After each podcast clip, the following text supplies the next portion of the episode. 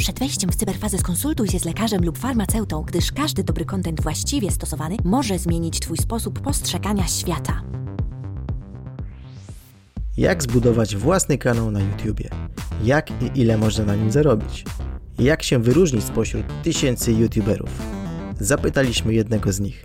70 tysięcy subskrypcji, własny kanał na YouTubie na pełen etat, stałe umowy ze sponsorami i naprawdę ciekawa nisza, bo od rana do wieczora testuje najnowsze urządzenia i gry. Rozmawialiśmy dziś z Michałem Pisarskim z kanału Michał Pisarski Tech. Chyba nie o to chodziło dokładnie, ale okej. Wychodzimy.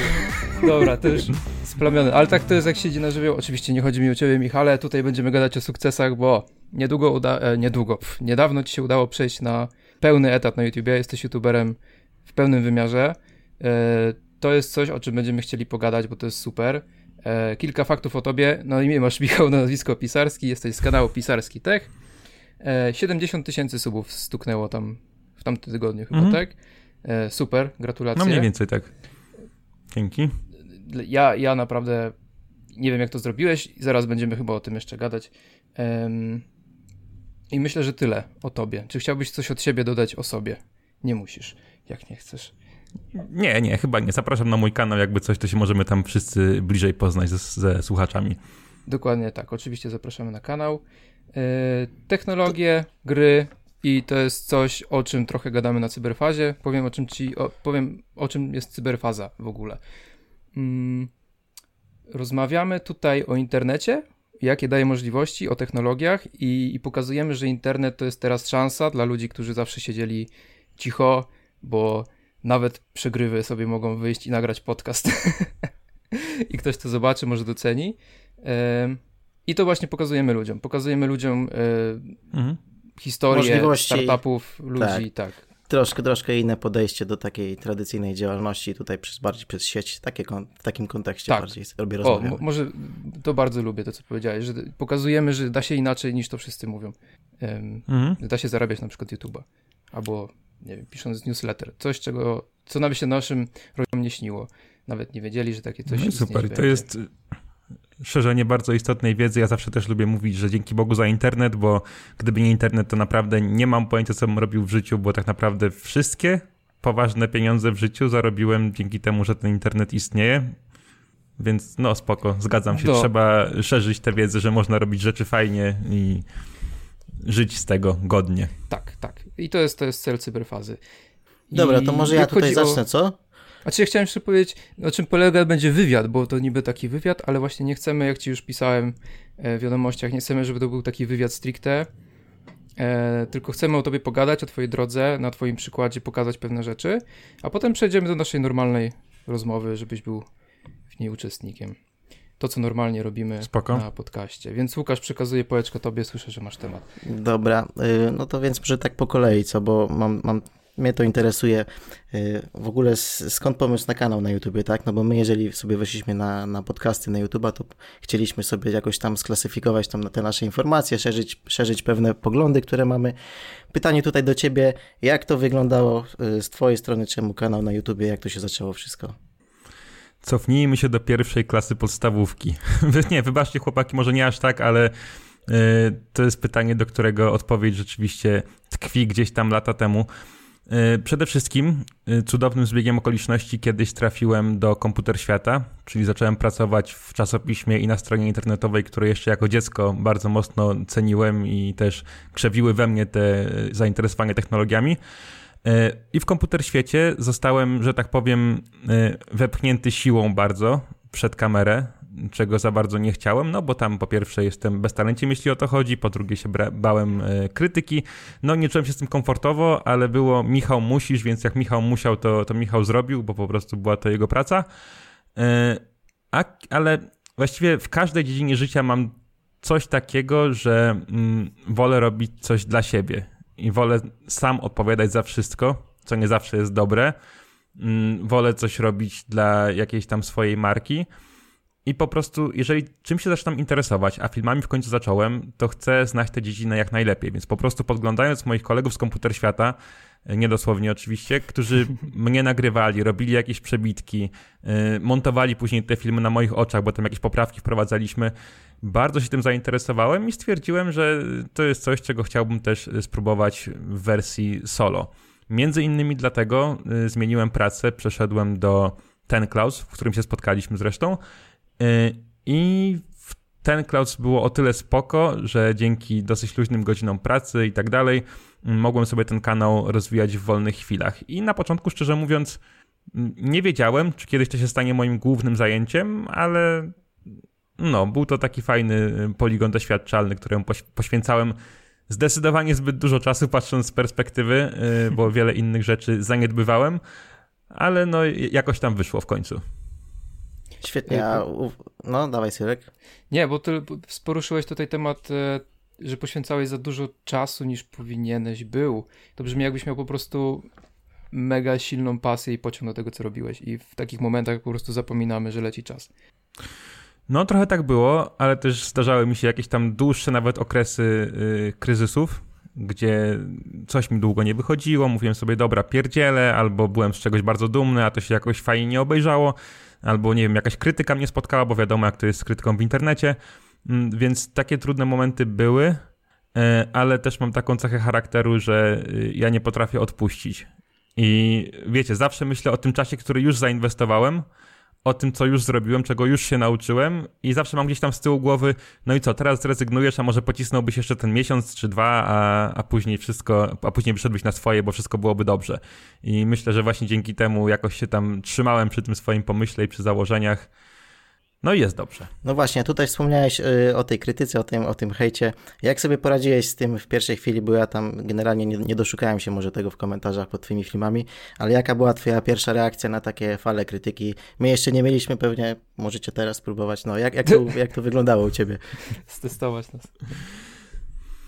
O Jezu, y, tak jak mówiłem, ja pracowałem w Komputer Świecie wcześniej, a Komputer Świat jest częścią wydawnictwa Onet Raz i Komputer Świat dostarcza treści technologiczne na stronę główną Onetu. Jeżeli coś jest na stronie głównej Onetu, teraz już na Onecie nie ma komentarzy. Zgadnijcie dlaczego.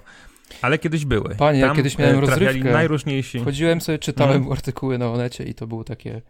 Ach, potrzebowałem odpoczynku po tym. Dobrze, że ich nie ma już teraz. Kontynuuj proszę, Michał, sorry. Tak, kiedyś była, y, z tego co pamiętam, cała taka internetowa subkultura y, pisaczy komentarzy na Onecie, którzy tam znali się po ksywkach no. i trollowali na, na jakieś bardzo charakterystyczne dla siebie sposoby. To znaczy, czytając te teksty, mogłeś już kojarzyć mniej więcej, kto jest kim. W każdym razie, jeżeli teksty z KS-a mojego autorstwa, czy tam filmy trafiały na Onet, to oczywiście zdarzało się mnóstwo nieprzychylnych komentarzy, ale na szczęście to też w większości był taki typowy hejt, gdzie po prostu widziałem, że ktoś nie potrafi sklecić poprawnie jednego zdania po polsku, czy robi błędy ortograficzne w słowach, których nigdy bym nie podejrzewał o to, że można w nich zrobić błąd. W związku z czym uodporniłem się na to troszkę. E, ja też taka mała dygresja. Jestem przeciwnikiem tego, żeby każdą krytykę w sieci e, piętnować i żeby każdą nazywać hejtem bo krytyka też jest potrzebna, ale rzeczywiście to, z czym ja się częściej spotykałem, to nie były jakieś merytoryczne uwagi wyrażone nawet w jakiś dosadny sposób, e, tylko po prostu typowe jesteś frajerem, nie wiem, nie znasz się, jesteś brzydki, masz głupi głos, takie e, rzeczy właśnie w tym stylu, ale z racji mm, tego, jak ten Onet wyglądał i jak wyglądali czytelnicy Onetu, to nauczyłem się nie brać tego zbytnio do siebie. Dobra, to ja mogę tu przejąć bo już, już tak y, rozgadaliśmy na takie tematy trochę filozoficzne na temat tego, czy się przejmować krytyką, czy nie. Na pewno jak ktoś wchodzi na, na YouTube'a, to o tym myśli, tak? Co powiedzą, jak zobaczą mój krzywy nos, czy jak seplenie usłyszą i takie tam rzeczy. Mm. Ale jak mówisz, no to się nie liczy, tylko raczej treści, które dostarczasz i, i, czy to daje, czy to żre, tak? Czy, czy jest rozrywka. Więc ja bym przeszedł teraz na takie tematy bardziej techniczne. E bo heheszki to sobie możesz robić u siebie na kanale, ale u nas to musisz powiedzieć, słuchaj, jak to wygląda od kuchni, bo my widzimy mm, filmy pomontowane, hmm. jest śmieszne. Ja osobiście powiem ci się, przyznam, wszystkich nie oglądam, ale jak mam ochotę coś, coś się pośmiać na szybko i przy okazji jest to w kręgu moich zainteresowań, czyli technologia gry. E, ostatnio Apple Cara tam oglądałem u was, u ciebie i... No to bardzo im miło. E, Sebastiana Kickstera tam tak, się pojawił. z Kicksterem tak, tak, było. Mhm. A tu chciałem powiedzieć, że właśnie widzimy ten efekt końcowy. Ja chciałem się dowiedzieć, jak to wygląda od kuchni, tak? Bo kiedyś też gadaliśmy o tym, że chyba wpadłeś w algorytm YouTube'a i cię polubił i musisz cisnąć dwa filmy tygodniowo, Mhm. żebyś nie wypadł. To Tak. chciałbym wiedzieć, jak to wygląda od początku do końca. Od pomysłu na film, e, pokręcenie, montowanie i na przykład jak wymyślasz tytuł. Czy starasz się pod SEO coś zrobić, czy to nie ma znaczenia za bardzo dla ciebie. Takie tematy bym chciał poruszyć. Spoko, dobre pytanie o tytuł, bo to akurat według mnie będzie ciekawe, bo cała reszta jest y, docna nudna, bo wszystko właściwie prawie w tej chwili na kanale robię sam. Y, Mam jednego znajomego, Konrada, pozdrawiam serdecznie, który pomaga mi z grafikami, więc on jest na przykład autorem miniaturek wszystkich na mój kanał i jestem bardzo zadowolony z tego, że tą jedną rzeczą nie muszę się martwić, tym bardziej, że na grafice się nie znam w ogóle. E, Natomiast pomysł, scenariusz, realizacja od A do Z to jest wszystko moje dzieło i na kanałach technologicznych to, to jest akurat bardzo popularne podejście, bo wiecie, tam mówiliśmy o 70 tysiącach subskrybentów u mnie. Mm, i tak patrząc na całego YouTube'a i na inne kategorie, te 70 tysięcy to jest dosyć mało, na tyle, że osoby, które nie siedzą w tym biznesie, często mnie pytają, jak to jest możliwe, że y, ty masz 70 tysięcy subów i żyjesz z YouTube'a, a ktoś tam mówił, kto ma 300 tysięcy, że on się ledwo z tego utrzymuje i jeszcze chodzi do pracy. Mm, Więc technologie to jest kategoria niszowa, ale też mocno zakupowa, bardzo ładnie premiowana, jeżeli chodzi o pieniądze z wyświetleń, jak na polskie warunki. Bardzo też pożądana przez reklamodawców, więc mm, to jest spoko. No ale jednocześnie ta skala działalności kanałów technologicznych jest, jest na tyle mała, że mm, każdy albo prawie każdy y, robi wszystko sam, żeby jakoś coś tam opłacało. No ale też nie oszukujmy się, tak naprawdę do takiego rodzaju działalności nie jest potrzebna cała ekipa, prawda? Tak tylko bardziej o tym mówię, dlatego że y, często jak właśnie wstawiałem coś na LinkedIn, że mi coś tam wiedzie z kanałem i wyszukiwali to ludzie, załóżmy z jakichś tam agencji YouTube'owych, to pisali mi y, rzeczy w stylu gratulujemy tobie i, twoje, i twojej ekipie. Nie? Okay. Okej, fajnie. Czyli jakby gdzieś tam to jest pewnie standard, że jeżeli ktoś się utrzymuje z tego YouTube'a, to jest już taka skala zatrudniania ludzi, ktoś od scenariusza, ktoś od researchu, ktoś od nagrywania, ktoś od montowania, natomiast my w technologii prawie wszystko robimy samodzielnie. Taki ukryty komplement i to taki bardzo potężny, że No tak, tak, tak. Przyznaję, że mi się że mi się miło zrobiło. Y, Jeżeli chodzi o pomysły na, na tematy, to na pewno to jest wypadowa tego, mm, po pierwsze, co w tej chwili jest modne. To znaczy, tak jak mówiłem, to jest jednak kategoria bardzo mocno sprzętowa, powiązana z jakimiś aktualnymi premierami.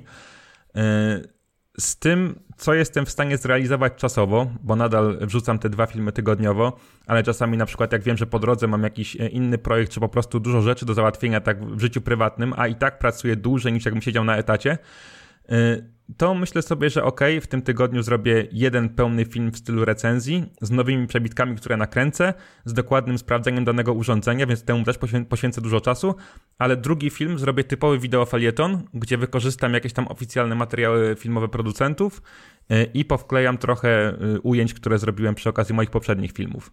Więc to jest pewnie właśnie taka wypadowa czasu, jakiegoś chwilowego natchnienia i, i aktualnych premier. Pytałeś jeszcze o tytuły Tak, tak. i Pomysły na pytałeś, czy coś tam robię pod SEO. Mhm, mhm. Tak, tu, tutaj myślę, że mój kanał jest dosyć ciekawy na tle tych innych kanałów technologicznych, bo o ile bardzo długo starałem się robić wszystko idealnie pod SEO, tak od pewnego czasu, od kiedy kanał zaczął mi lepiej iść, staram się robić wszystko idealnie nie pod SEO. To znaczy, jak rozmawiam czasami z moimi znajomymi, którzy zajmują się tym samym, słyszę od nich, że mm, u nich na przykład testy telefonów oglądają się, kiedy na przykład dany model trafi gdzieś tam na promocję, pół roku po premierze. Wcześniej się tym nikt nie interesuje, ale w końcu gdzieś tam się oglądają. Nieraz się oglądają, a nieraz nie. Y, To jest troszkę loteria, ale dzięki temu, że oni tam sobie ładnie uzupełniają tagi, mają tytuł, załóżmy, nie wiem, Realme 6, test, recenzja, opinia.pl, wszystko co tylko się da, y, to później te materiały gdzieś tam ostatecznie przynoszą im zyski. Też tak na początku próbowałem, ale stwierdziłem, że nie na tym mi zależy. Y, Przeanalizowałem sobie dokładnie w takiej aplikacji YouTube Studio y, statystyki mojego kanału.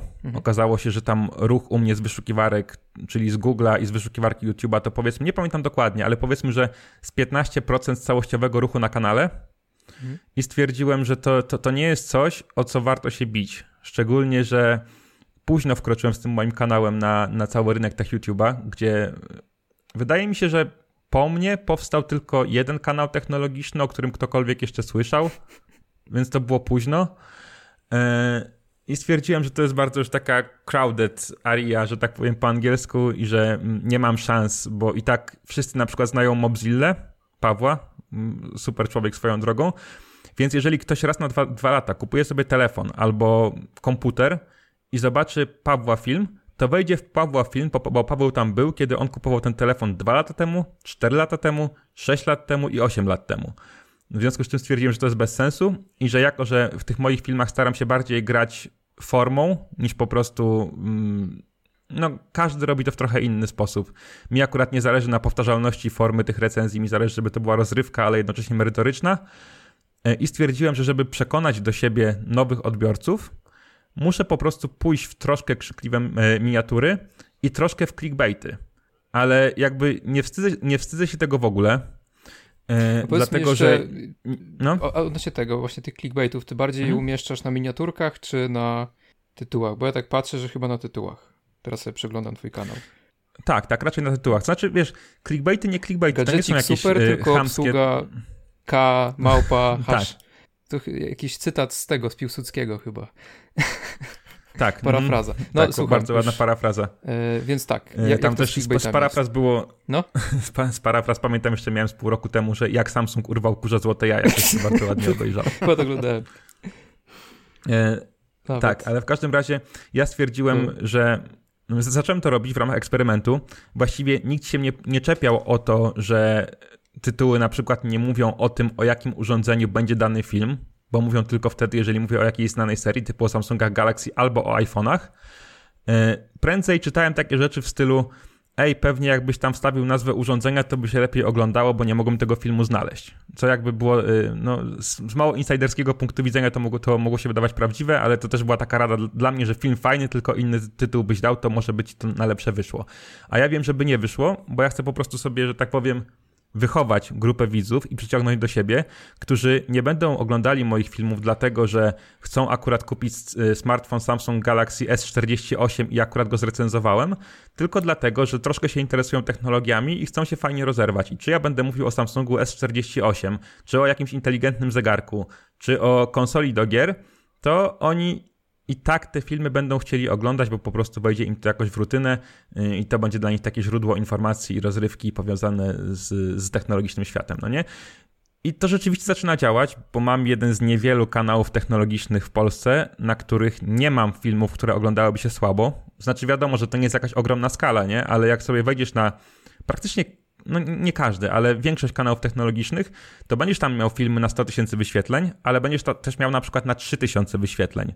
U mnie takich sytuacji nigdy nie ma i ostatecznie od bardzo długiego czasu każdy film kończy tam z ponad chyba 30 tysiącami i z tego jestem bardzo dumny, bo to właśnie pokazuje, że ta moja tajna taktyka, którą teraz każdy będzie mógł przejąć przez ten program, w którym jestem, działa. Czyli zdecydowanie stawiasz na budowanie społeczności i zaangażowania takiego stałego, żeby po prostu lubili Twoją rozrywkową formę, a nie na, na optymalizowanie tego dla wyszukiwarek, tak żeby gdzieś tam ten content mm. wyszukiwarki indeksowały lepiej. No to jest ciekawe. Ja też zdecydowanie uważam, że to jest dużo ciekawsza forma i bardziej tak na stałe wiąże cię z Twoimi odbiorcami. To jest, to jest, jest na pewno ciężej, bo faktycznie, nie wiem, no, nie, nie powiem, że tracisz ruch te 15%, pewnie coś tam wchodzi, ale jest to na pewno mniej, jeżeli nie używasz e, tytułów pod SEO.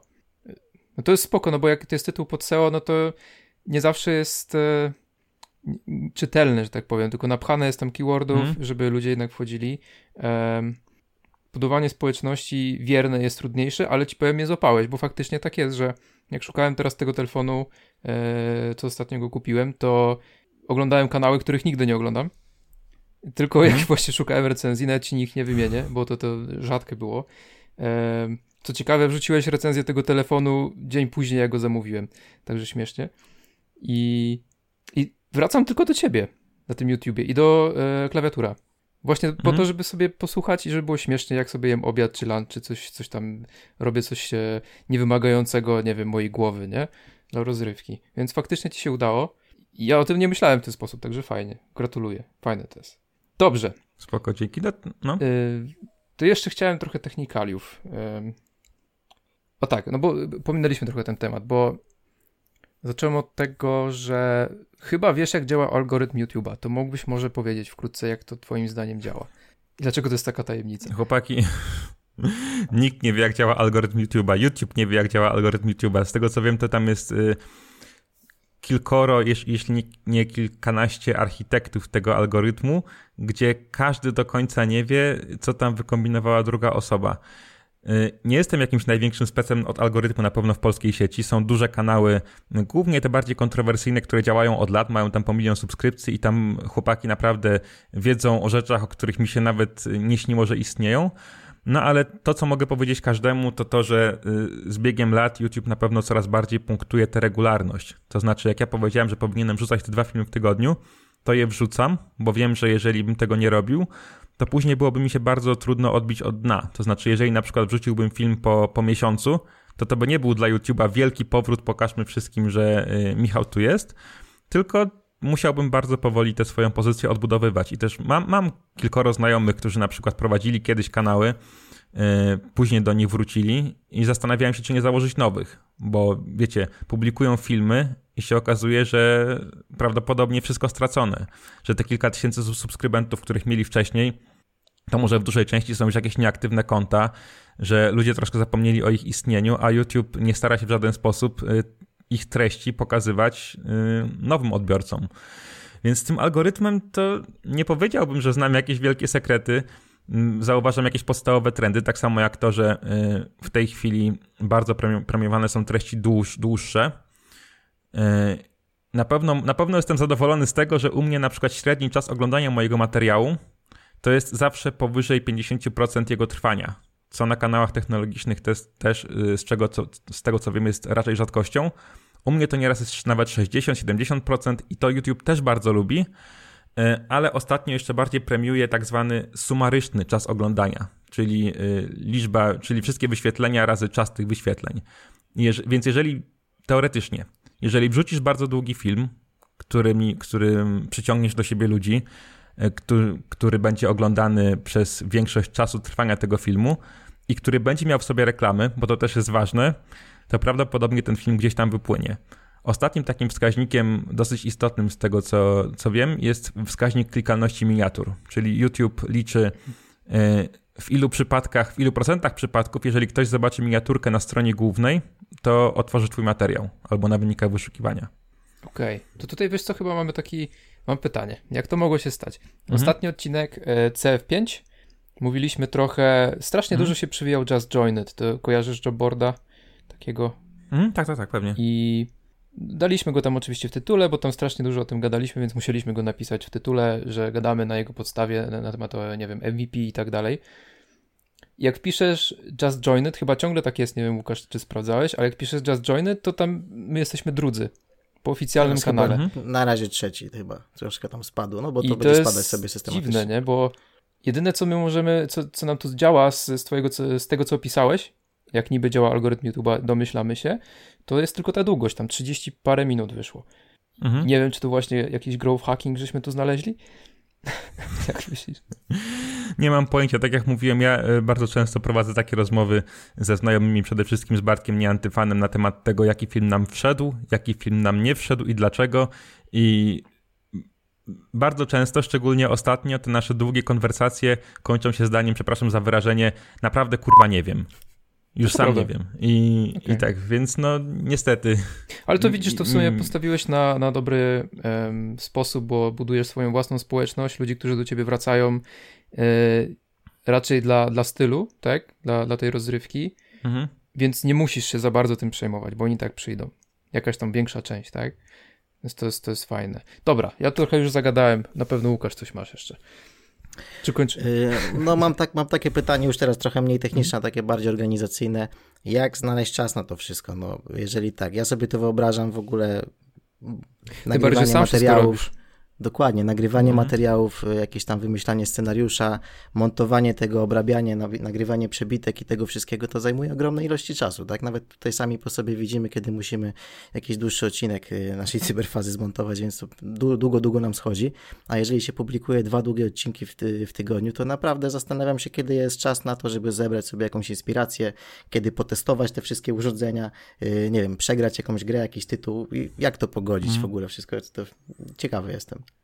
Boże, dziękuję w ogóle za, za to pytanie, bo często jednak przeświadczenie gdzieś tam z zewnątrz jest takie, że jeżeli publikujesz załóżmy pół godziny kontentu tygodniowo, to znaczy, że zrobienie go zajmuje ci godzinę załóżmy i mało kto widzi to, co się dzieje tam z boku, czyli właśnie montaż, przebitki, napisanie scenariusza, jakieś inspiracje, po prostu interesowanie się tymi rzeczami, o których, o których mówię.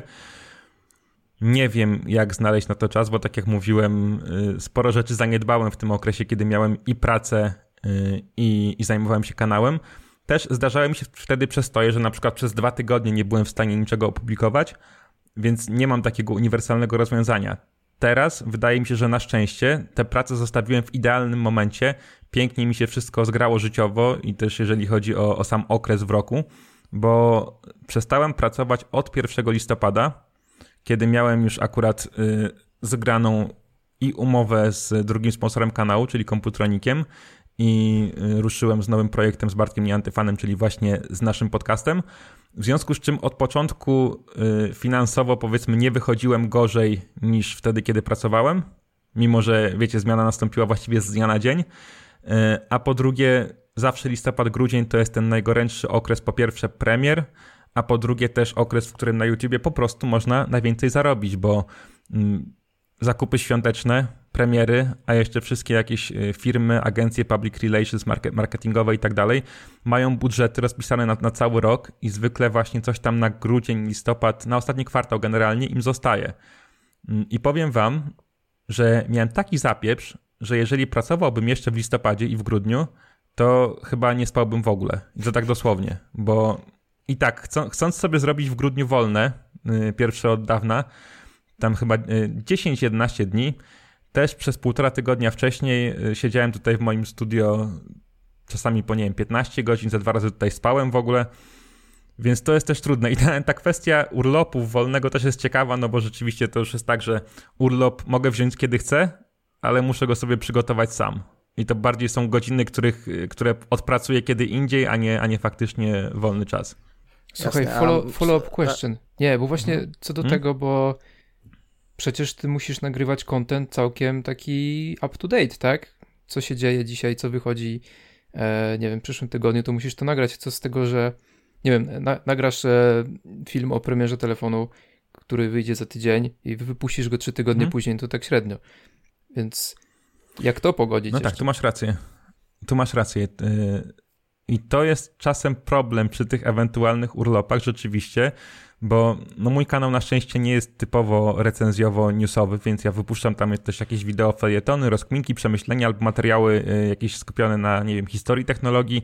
Tego będzie u mnie za jakiś czas troszkę więcej, y, bo też mi się udało taką fajną y, umowę dograć, ale to nie będę jeszcze mówił, bo nie wiem, czy mogę. Ale w każdym razie jakbyście spojrzeli na te materiały, które na przykład publikowałem pod koniec grudnia, czyli wtedy, kiedy no de facto nie było mnie które zrobiłem wcześniej, to była sama taka wideo felietonistyka albo jakieś topki. Tam było top 10 smartfonów 2020, top 10 gier 2020, 5 e, najgorszych smartfonów w historii i jeszcze chyba jeden jakiś materiał, nie pamiętam jaki, ale też coś, co nie było tak sztywno e, zawieszone w jakimś, w jakimś okresie. Potrzebujemy małych Więc rzeczywiście. A, no tak. No. Więc rzeczywiście y, czasami jest problem, jeżeli chciałbym sobie wziąć urlop przy premierze jakiegoś urządzenia, bo wtedy będę czuł się stratny i to jest coś, czego wyświetleniowo nie nadrobię. Ale po pierwsze, y, mam, mam zawsze jeszcze te swoje jakieś tam wideofelietony, a po drugie, tak jak mówiłem, staram się, żeby y, ludzie, jakaś tam stała grupa osób czekała jednak na moją opinię i żeby to nie było tak, że jeżeli pięć dni wcześniej obejrzą recenzję y, na kanale Mobzilla albo u Kuby Klawitera, to żeby już nie chcieli obejrzeć tego u mnie. Zresztą, no umówmy się, y, mamy, tak, odnoszę takie wrażenie, coraz bardziej wykształconych, y, inteligentnych, ogarniętych tych widzów kanałów technologicznych, to jest wymagająca widownia, więc jeżeli tutaj w Polsce nie bylibyśmy w stanie oferować czegoś unikatowego dla polskich realiów, no to równie dobrze wszyscy mogliby oglądać tylko MKBHD albo Linus Tech Tips, którzy wiadomo, że wszystko mają dużo wcześniej od nas i testują urządzenia, o których my możemy tylko pomarzyć.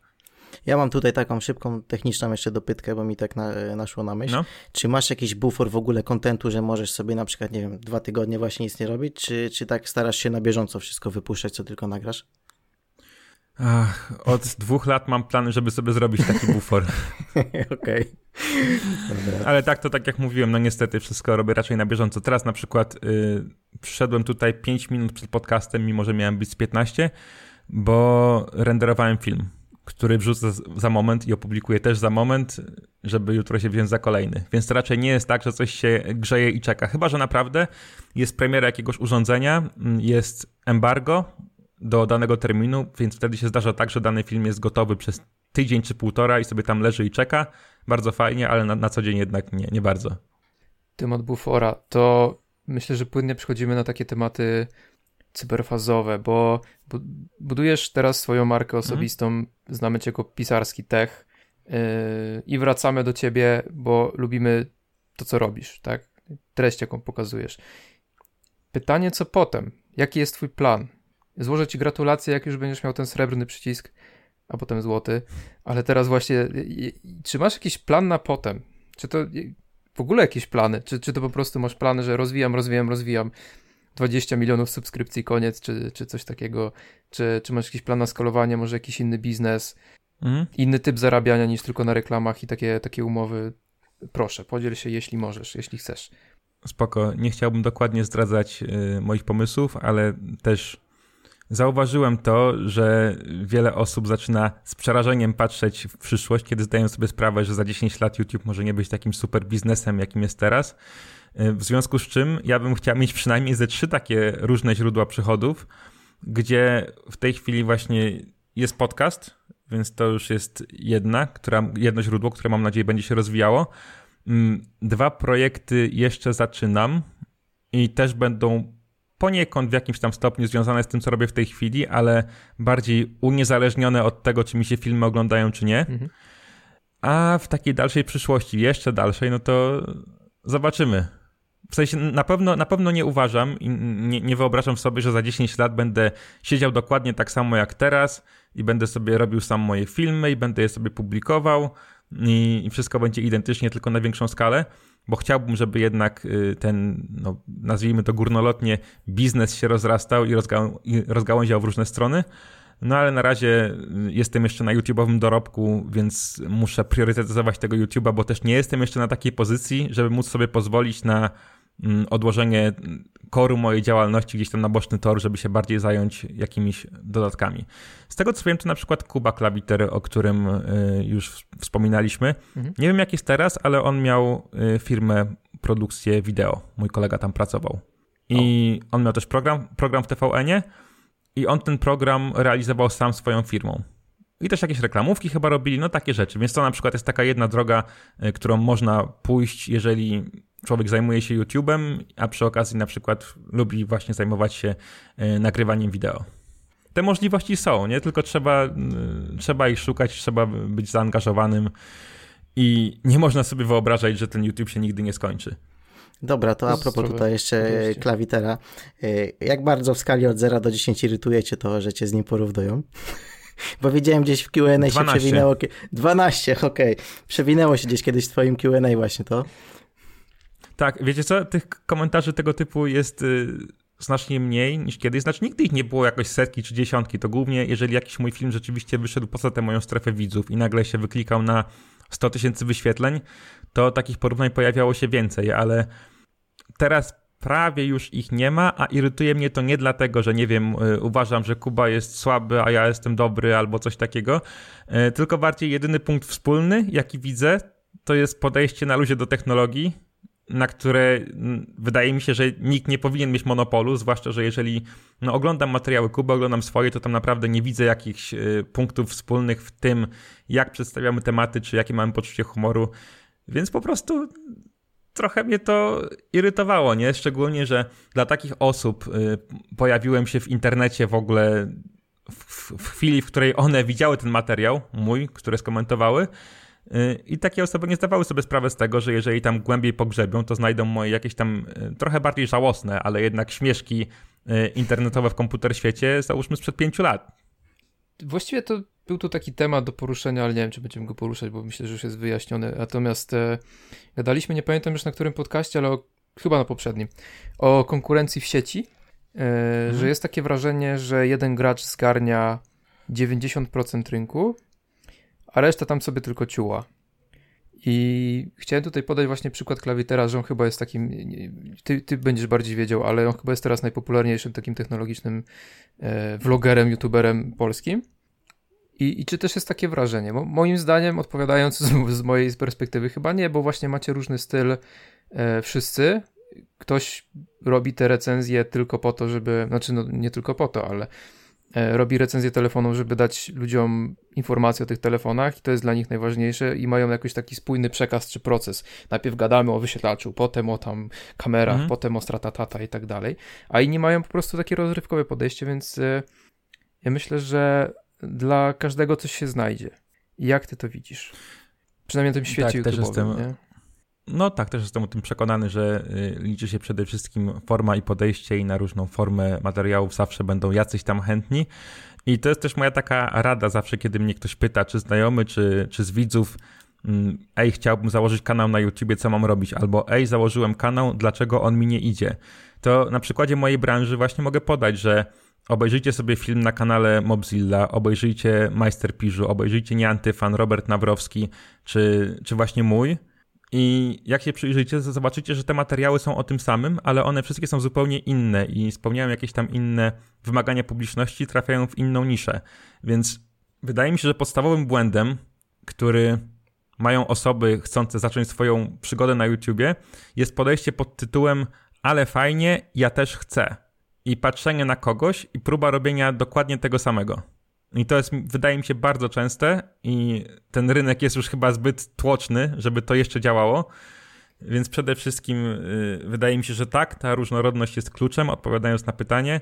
I tak, bez tego w tej chwili na pewno nie da się w żaden sposób wybić. No chyba, że jest się kolegą Freeza albo jakiegoś innego y, popularnego youtubera. To wtedy tak. Właśnie, kiedyś Albo też... mamą Freeza. On też coś nagrywa? Nie wiem. Wiesz co, nie pamiętam, ale któryś z tych, y, y, z, któraś z osób z tej czołówki polskiego YouTube'a założyła kanał dla swojej y, rodzicielki, która opowiadała tam, że ojejku, jak on był mały, to coś tam, coś tam i, i ta matka też, załóżmy w tydzień, dwa zdobyła więcej wyświetleń i subskrybentów niż ja przez trzy lata działalności. Więc no niestety, może, może też kiedyś, okay. jak będę miał dziecko, to będzie znanym YouTuberem i nabije mi suby. Okay, Nowa forma tutaj... dziedziczenia. tak. Powinni zrobić tą ustawę, bo się dużo amatorów za to zbierze już. Dziedziczymy suby. Monarchia. E, kiedyś chyba... robią ustaw. To Łukasz, ty znalazłeś chyba, kiedyś chyba, nie wiem, powiedziałeś coś w tym stylu, że dlaczego chyba nie chcę nagrywać filmu z klawiterem czy z kimś takim podobnym, bo nie chcesz się wspinać po plecach innych w tej branży. Mhm. Pamiętasz to, Łukasz, w którym to odcinku było? Gdzieś tak, to było, to było właśnie w tym, to było w tym Q&A, dokładnie. To było tam było chyba jedno z pytań od widza, czy byłaby jakaś wspólna nagrywka. Coś, coś w tym stylu, tak? Znaczy to. Mm, tak, tak, tak, było coś takiego. Tak, chodziło mi przede wszystkim o to, że jeżeli nie utrzymuję z kimś jakichś, jakichś tam koleżeńskich kontaktów, to byłoby mi po prostu głupio prosić kogoś, hej, wystąp w moim filmie, albo hej, weź mnie do swojego filmu, gdzie moim oczywistym celem byłoby tylko to, żebym sobie nabił trochę osób z widowni tej drugiej, e, tego drugiego twórcy. Po prostu czułbym się z tym źle. Ostatnio rzeczywiście się pojawił u mnie Kickster, a to dlatego, że zacząłem go oglądać nałogowo po tym, jak, jak e, poznałem jego kanał. E, I pierwszy raz chciałem zrobić materiał poświęcony motoryzacji u mnie na kanale, gdzie też zdając sobie sprawę, że ja się na tym średnio znam, to mogę potrzebować pomocy. A że Sebastian dosyć często komentował filmy na moim kanale i wiedziałem, że mnie ogląda, to powiedzmy odważyłem się, żeby napisać do niego i, i zapytać o to. Natomiast wiem, że w tych bardziej mainstreamowych rejonach YouTube'a często działa to w ten sposób, że możesz wykupić sobie featuring w jakimś filmie jako formę promocji i reklamy. Więc wiesz, jeżeli chcecie zostać gwiazdami YouTube'a i macie na zbyciu 30 tysięcy złotych, no to nie wiem, możecie pojawić się w filmie jakiegoś bardzo znanego twórcy, który ma taką widownię, y, która zrobi dla niego wszystko i zaraz będziecie bożeszczami dwunastolatków. O niczym Bo tak to nie marzę. To chyba nie jest nasz cel. Nie, nie, nie, nie. Ale kto wie, no. Ale to też jest y, ogólnie Rynek ciekawe, bo drogi. miałem przy okazji o to zapytać o jakieś Mhm. takie mm, formy zarabiania na YouTubie, które są takie nieoczywiste, jakby tak. No, no ja na przykład o takim czymś y, nie pomyślałem, że tam można umówić się z kimś na jakąś współpracę, y, dać mu konkretny hajs i faktycznie no te subskrypcje gdzieś się pojawią w jakiejś dużej ilości. Jakieś jeszcze takie ciek- ciekawostki, znasz takie metody jakieś nieoczywiste dla przeciętnego użytkownika YouTube'a, w jaki sposób można zarabiać na nim? Yy, Nie wiem, czy są nieoczywiste, ale taką ciekawostką na pewno jest to, że na polskim rynku zupełnie inaczej rozkładają się zarobki z YouTube'a niż na przykład na amerykańskim. Bo tam stawki za reklamę AdSense, czyli po prostu te wbudowane w YouTube'a, są na tyle wysokie, że mając kanał mojej wielkości, można byłoby i można spokojnie żyć tylko z YouTube'a i tylko z tych wyświetleń, powiedzmy.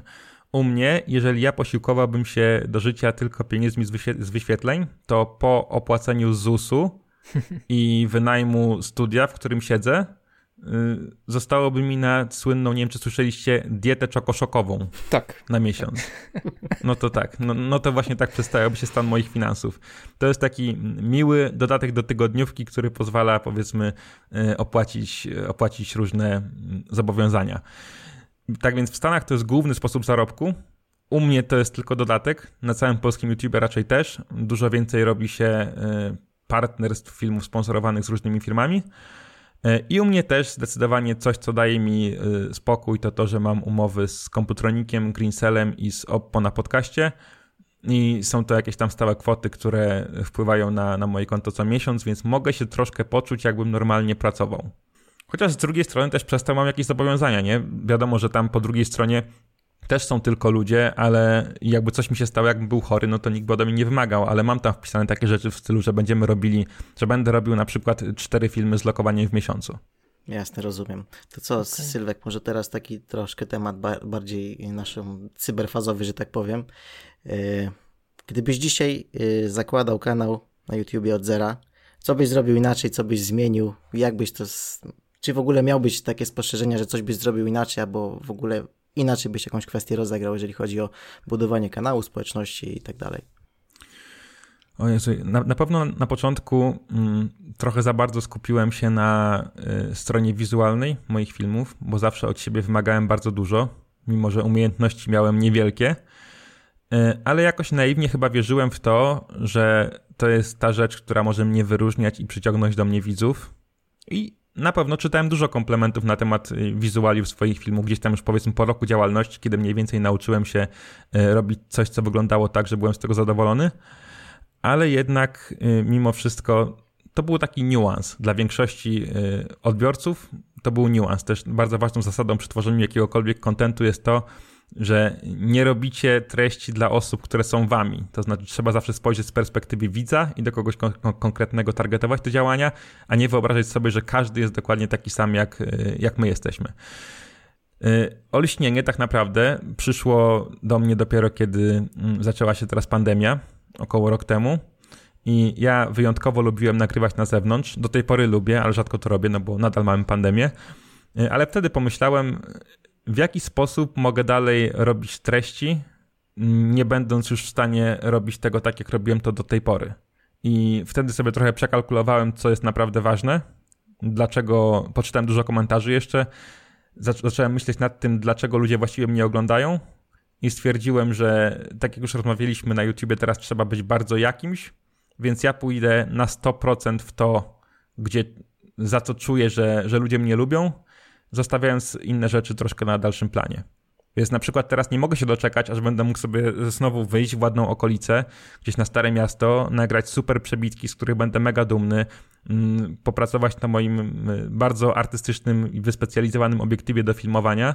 No ale póki co nie mam takiej możliwości, i, a, jednak czuję się spełniony dzięki temu, że, że troszkę tę formę samych moich filmów zmieniłem, jeśli chodzi o treść. Mm, bo tak, poruszyłeś kurczę tyle ważnych kwestii w tym momencie, e, które mi tutaj po prostu w duszy grają. E, wracając do tych przegrywów, to chyba e, na, nas odróżnia, tych, którzy to rozumieją, w sensie musisz się skoncentrować na tym odbiorcy, tak, a nie na tym, co cię, tobie wydaje i e, to nie jest proste i też myślę, że każda forma działalności wymaga innej, innego podejścia, w sensie takim, że jeżeli ja sprzedaję produkt, to mogę testować go tak, czy po prostu ludzie go kupują. A ty w momencie wypuszczenia filmu, y, jak sprawdzasz, czy osiągnąłeś efekt, który sobie założyłeś? Czy trafiłeś do tej grupy? Czy to są na przykład jakieś, jakiegoś konkretnego typu komentarze, czy to jest po prostu, powiem tak, głupia albo naiwna liczba wyświetleń, mm, procent, y, w jaki film jest oglądany, w sensie czasu, jak, jak to, jak to, Mhm. jak stwierdzasz, czy się udało? Jakie są twoje kryteria tako? Tak, dla mnie na pewno bardzo ważny jest właśnie ten y, średni czas oglądania filmu, bo to Tak, jest dla mnie okej. najlepszym dowodem, że treść, którą stworzyłem jest angażująca i jest też skonstruowana w taki sposób, że y, Powiedz mi jeszcze, no, chcę się po- upewnić, to, no. to jest to, y, ta taka statystyka, która ci pokazuje taki wykresik, pokazuje ci czas trwania filmu i po prostu Tak. tutaj jest 50%, tutaj 40% ogląda i tam ktoś przewinął na 50 z powrotem. To tak, jest to, to jest ten, co u nas po trzech minutach jest na zero mniej więcej. Jest oglądalności. Przełączają na, inne, na inną zakładkę i słuchają potem.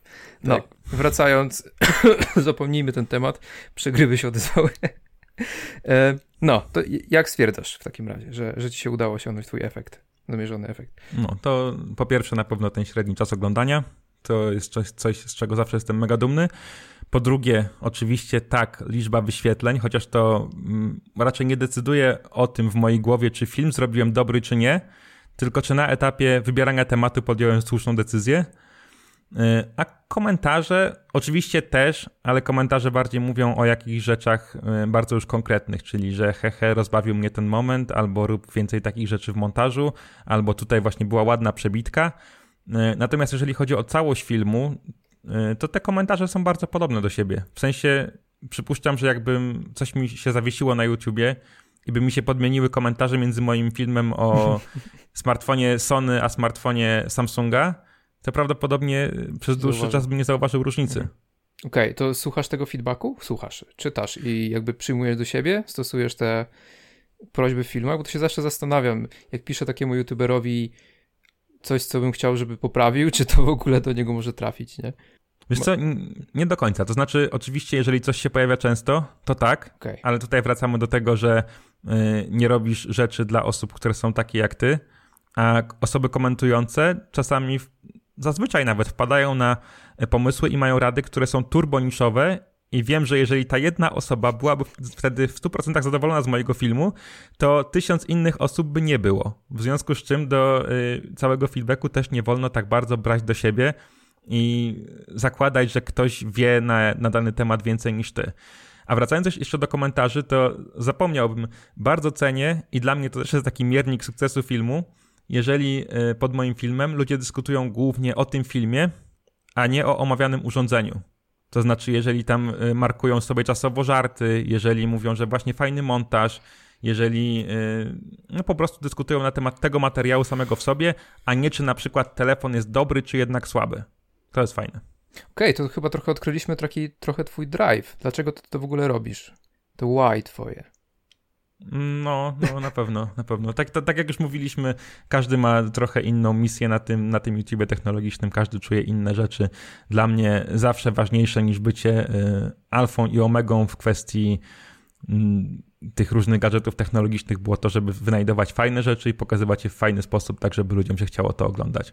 Tak więc ja też często y, mówię, że hej, ten materiał nie będzie tradycyjną recenzją, albo wręcz, jeżeli chcecie kupić ten telefon, to wejdźcie sobie na kanał Nieantyfana albo na kanał Mobzilli i tam obejrzyjcie recenzję, bo ja tutaj będę pierdzielił filozoficznie o zupełnie innych rzeczach, mimo że urządzenie w środku jest to samo. Teraz na przykład, y, zaraz sobie włączę upload na YouTube'a, ten film, który wrzucam dzisiaj, to jest film o y, Galaxy S21 Plusie. I wiadomo, że wszyscy porobili recenzję. Ja dostałem go też troszkę później niż y, powiedzmy w drugiej fali testerów, więc miałem tam powiedzmy z tydzień opóźnienia na start względem paru osób, które już przygotowały recenzję. I też ważne doświadczenie mam, widzę, że ten S21 się jakoś specjalnie nie ogląda. To znaczy u innych te materiały o S21 nie zrobiły takich wyników jak jeszcze dwa lata temu, kiedy każdy flagowiec Samsunga wykręcał u każdego y, niesamowite wyświetlenia względem powiedzmy średniej liczby wyświetleń. Dlatego też zrobiłem film pod tytułem y, o plastikowych smartfonach po 5000 zł, który trwa 10 minut i przez, przez jakieś 7 minut w tym filmie dywaguję sobie nad tym, czy wypada robić telefony w takiej cenie z takimi y, materiałami w użyciu. Y, I dlaczego, to już jest sprawa trochę głębiej, i dlaczego w Polsce odbiór tego ruchu, czyli przejścia na plastik, został odebrany dużo gorzej niż w Stanach. Okej, okay. to akurat chyba go widziałem. Widziałem w recenzjach chyba klawitera na ten temat. Oni tam sobie testowali chyba zoomy z niego i z Note'a. Nie wiem, czy to była ta recenzja. No właśnie to jest, to jest dowód na to, że ja nie oglądam tego dla, dla mhm. urządzeń, nie? Tylko właśnie dlatego, żeby jakieś heheszki były. Okej. Okay. Myślę, że ja wyczerpałem swoje pytania, takie przynajmniej, które by tu interesowały słuchaczy. Łukasz, czy masz coś jeszcze? Ja też w dużej większości wyczerpałem swoje pytania. Dużo powiedziałeś sam z siebie, o co chciałem zapytać, więc no, uważam, tak że temat jest na, naprawdę fajnie e, wyczerpany tutaj. Dziękujemy Ci bardzo, że byłeś u nas. Ja e, dziękuję. Bardzo miło nam się rozmawiało. Myślę, że to jest ogromna dawka wiedzy dla tutaj naszych słuchaczy którzy byliby zainteresowani jakąś, jakąkolwiek działalnością na YouTubie, w internecie. To może powiedzcie jeszcze chociaż co tam u was słychać, żeby nie było, bo mówisz o rozmowie, a rzeczywiście ja się, ja się tak rozgadałem. Ale to jest też prawda, że ja y, lubię o takich rzeczach gadać, a niekoniecznie mam z kim. Znaczy na, takiej posta- na takim podstawowym poziomie jak tutaj, no to mam to już na przykład z żoną przegadane 30 tysięcy razy, z rodziną tak samo. A no, mój kanał nie jest miejscem na takie informacje, więc mnie tego po prostu brakuje, a lubię o tym gadać. Mhm. To może cię jeszcze tam kiedyś zaprosimy. Myślę, że jak przekroczysz jakiś fajny próg, to powiesz coś więcej. Na przykład teraz się zmieniło to i to, nie? Chociaż Albo jak smakuje tam... srebrny przycisk. Tak, czy go lizałeś już naprawdę. tak. Co tam u nas? E, pff, nie wiem, co ci tu powiedzieć. Mm. To jest za dużo nie mogę mówić, tam ci pisałem wiadomości, co tam się u mnie dzieje, ale nie mogę to chyba jeszcze mhm. mówić, bo to e, umowy mnie obligują na to. E, ale na przykład mogę powiedzieć, że moje strony afiliacyjne w końcu odbijają. W końcu tam się coś dzieje. Um, na tym zajmujemy się trochę, trochę innymi rzeczami tutaj ja i Łukasz. E, ja bardziej się chciałem nauczyć SEO, tutaj Łukasz mi też pomagał. Mm, I prowadzę kilka stron afiliacyjnych i to jest śmieszne w sumie. Bo pamiętasz, kiedyś dołączyłeś do Tenclaus, ja ci napisałem wiadomość, e, miałeś się zajmować content e, marketingiem czy content managementem, tak, coś tak, tak, takiego. No. I ci napisałem, że masz idealnie pasujące nazwisko i że zrobiłeś mi A. dzień. kiedyś mi e, tak, pani, pani od geografii w liceum powiedziała, że ja kiedyś będę bogaty, bo Brzęczkowski się nazywam, więc mi będą brzęczeć pieniądze.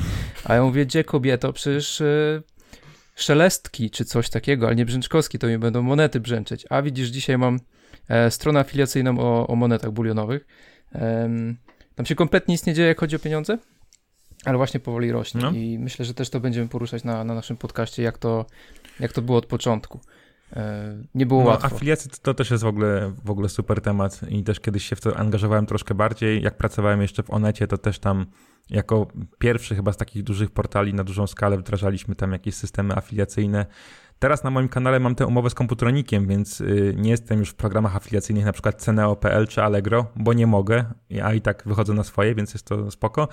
Ale y, mam też kilkoro znajomych, którzy zarabiają tylko na prowadzeniu stron, czy też grup na Facebooku, na których wstawiają linki. I to też jest zajebiste. Więc yes. na pewno temat y, godny uwagi. I tobie też tego życzę, chociaż mówiłeś, że czym się zajmujesz? Monetami? Monety bulionowe to są takie Mhm. Zazwyczaj jednouncjowe, czyli 30 gram, takie coś. E, mhm. Moneta ze złota, tak? Są różne rodzaje, ale właśnie trzeba pisać o tym, edukować społeczeństwo, pokazywać, że nasze te pieniążki to zjada inflację i takie tam różne rzeczy. To ja właśnie to robię, między innymi. E, a co do tej afiliacji, to jeszcze pytanie, mm, a dlaczego nie możesz z Allegro i Sceneo robić teraz?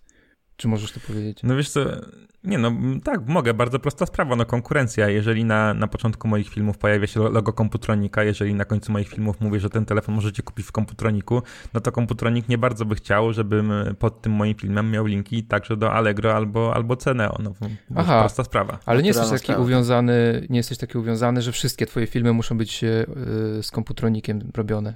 Czy jesteś? Uwiązany to źle brzmi. Mm. Możemy znaleźć inne słowo. Tak. Znajdźmy inne słowo.